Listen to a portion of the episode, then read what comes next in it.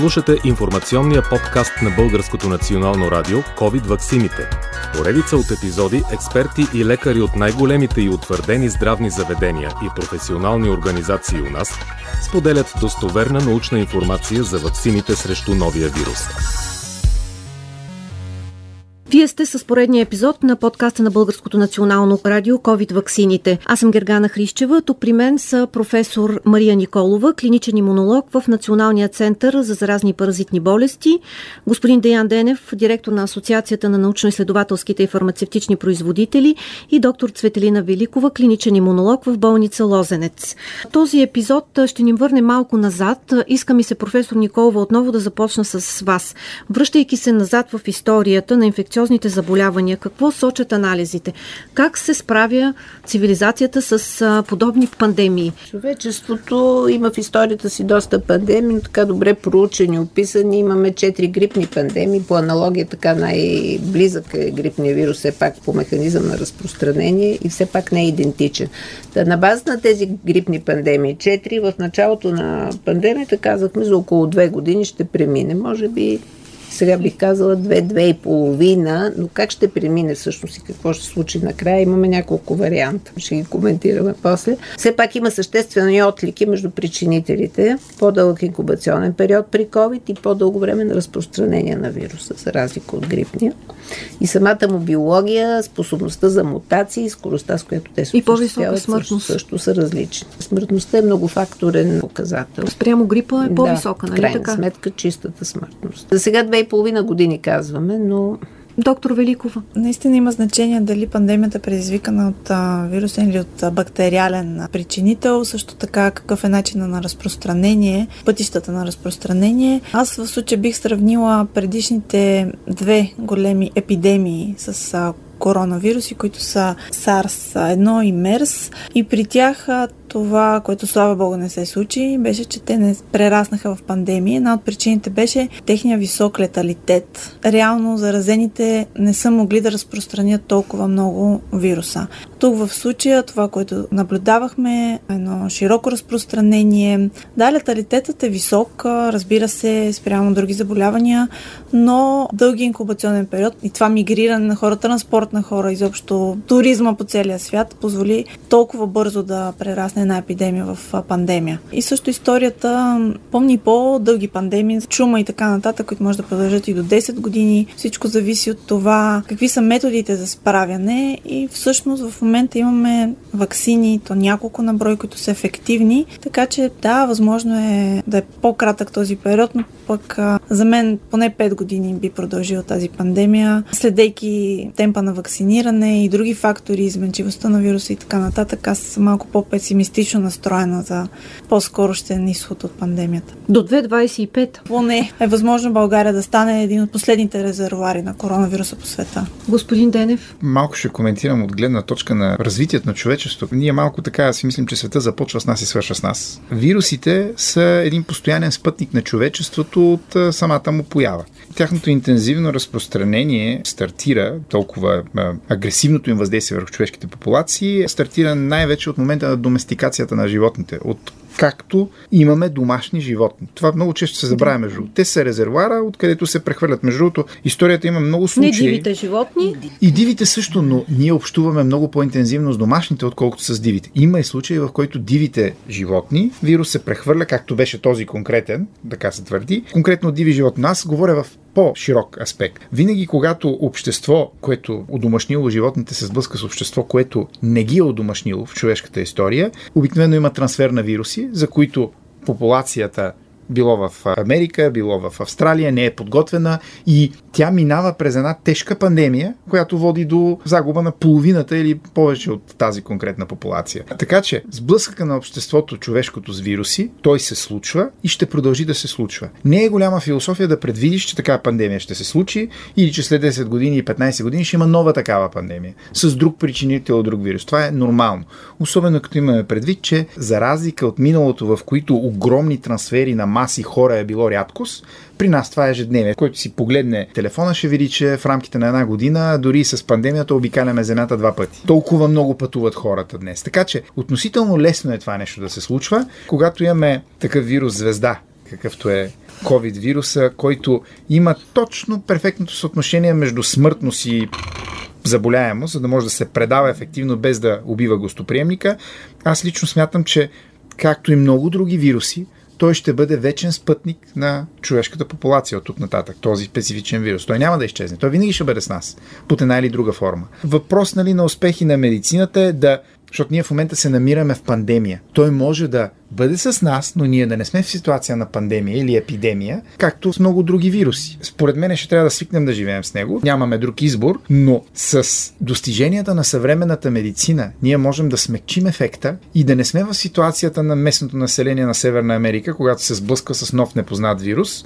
Напротив, да се справим с него много по-успешно. Имаме тези инструменти. Просто трябва да ги използваме. Професор Николова? Да, и аз казах, че има различни сценарии. Две години и половина пандемия, но оттам нататък сега има няколко възможности. Ерадикация. Ерадикация това значи нула нови инфекции навсякъде. Това е много амбициозно. Тук сме радикирали само едрата шарка. На път бяхме с полиомилите и виждаме, че някои endемични огнища продължават да ни правят лоши шеги. С морбилите също, която е на вакцино предотвратима инфекция. Така че изоставяме радикацията като сценарий. Елиминация, това значи нула нови инфекции в определени региони. Това е по-реалистична близка цел, особено ако така своевременно се реагира на новите мутации, на новите варианти и наистина вакцинационната кампания е бетон. Тогава може да очакваме, че и частотата на мутации ще намалее и населението ще бъде достатъчно добре защитено.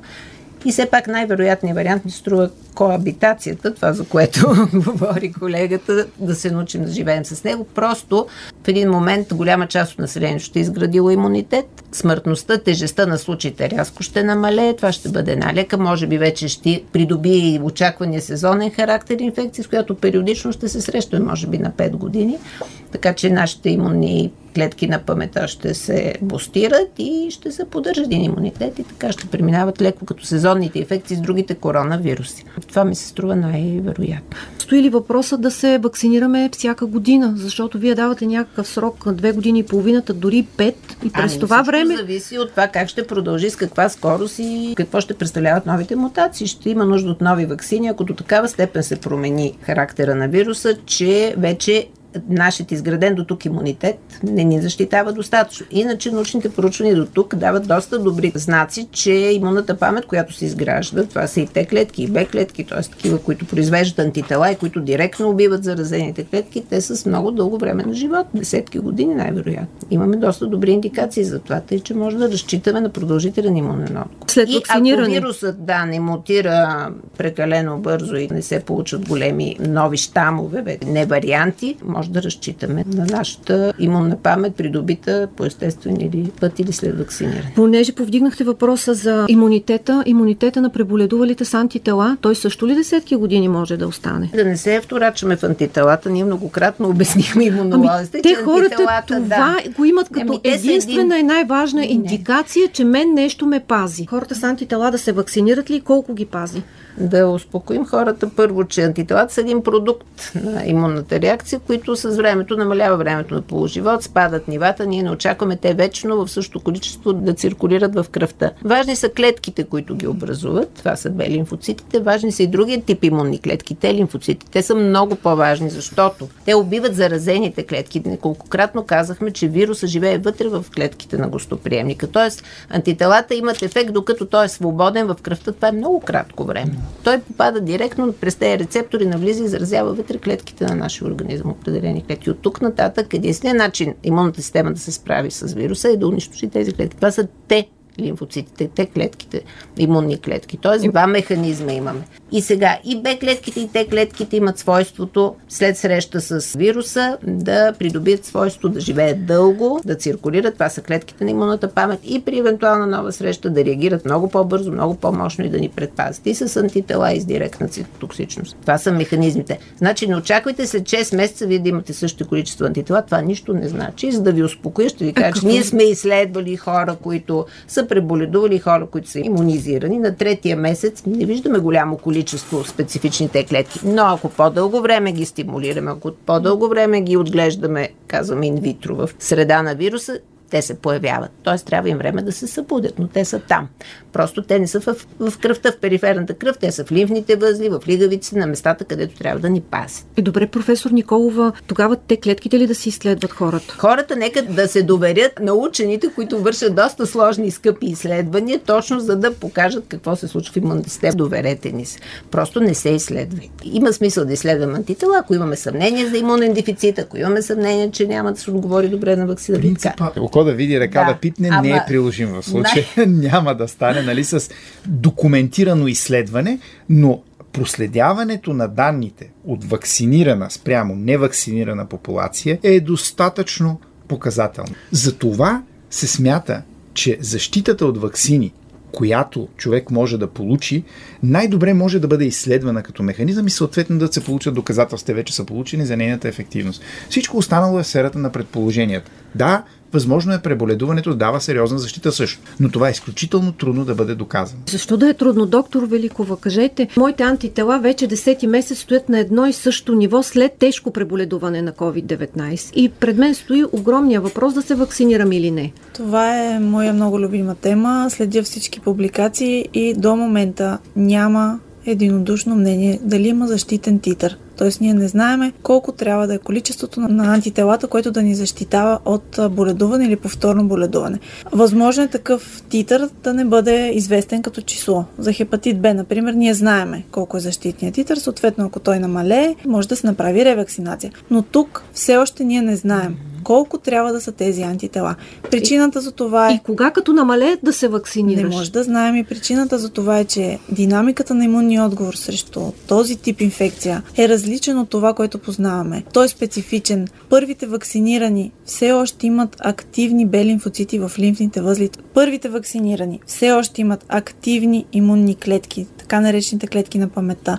Антителата могат да намалеят, могат да се увеличат при среща с вирус. Тоест тяхта динамика ние изобщо все още не знаем какво се случва. Не е изгодно за организма да произвежда огромно количество антитела, ако не се среща с съответния причинител. Това е загуба на ресурс. Много по-ценно. Те са продукт, както професор Николова каза. Много по-важно е имунните клетки, които продуцират тези антитела, да бъдат активни, да бъдат в готовност. Самите антитела могат за няколко часа да се произведат при среща с вируса. Няма смисъл организъм да ги произвежда постоянно. По... Затова те намаляват в повечето случаи. Тогава пак стигаме до... В момента държи една мобилизирана армия, която изисква ресурс за нейното поддържане. Това са антителата, но има и други начини. Без да държиш армията мобилизирана, тя може да се активира много бързо в момент на нужда. Затова антителата не са толкова важни като показател. Тогава пак стигаме до въпроса да си изследваме те ами клетъчния имунитет. А, а тук искам да, да кажа в никакъв случай те клетъчни, защото там пък изобщо нямаме прагови и критерии. Колко клетки, какво количество интерферон гама, защото там него го отчитаме, е протективно. С две думи да се, се вакцинираме. Има, за съжаление, много търговски настроени лаборатории, които предлагат тая услуга. Много е скъпа услугата, никой не дава интерпретация. Не го правете.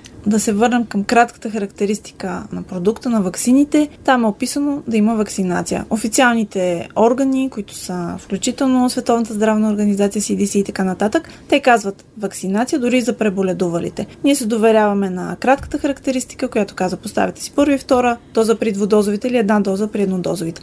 Никъде не пише изследвайте си антитела или друг тип имунитет преди вакцинация.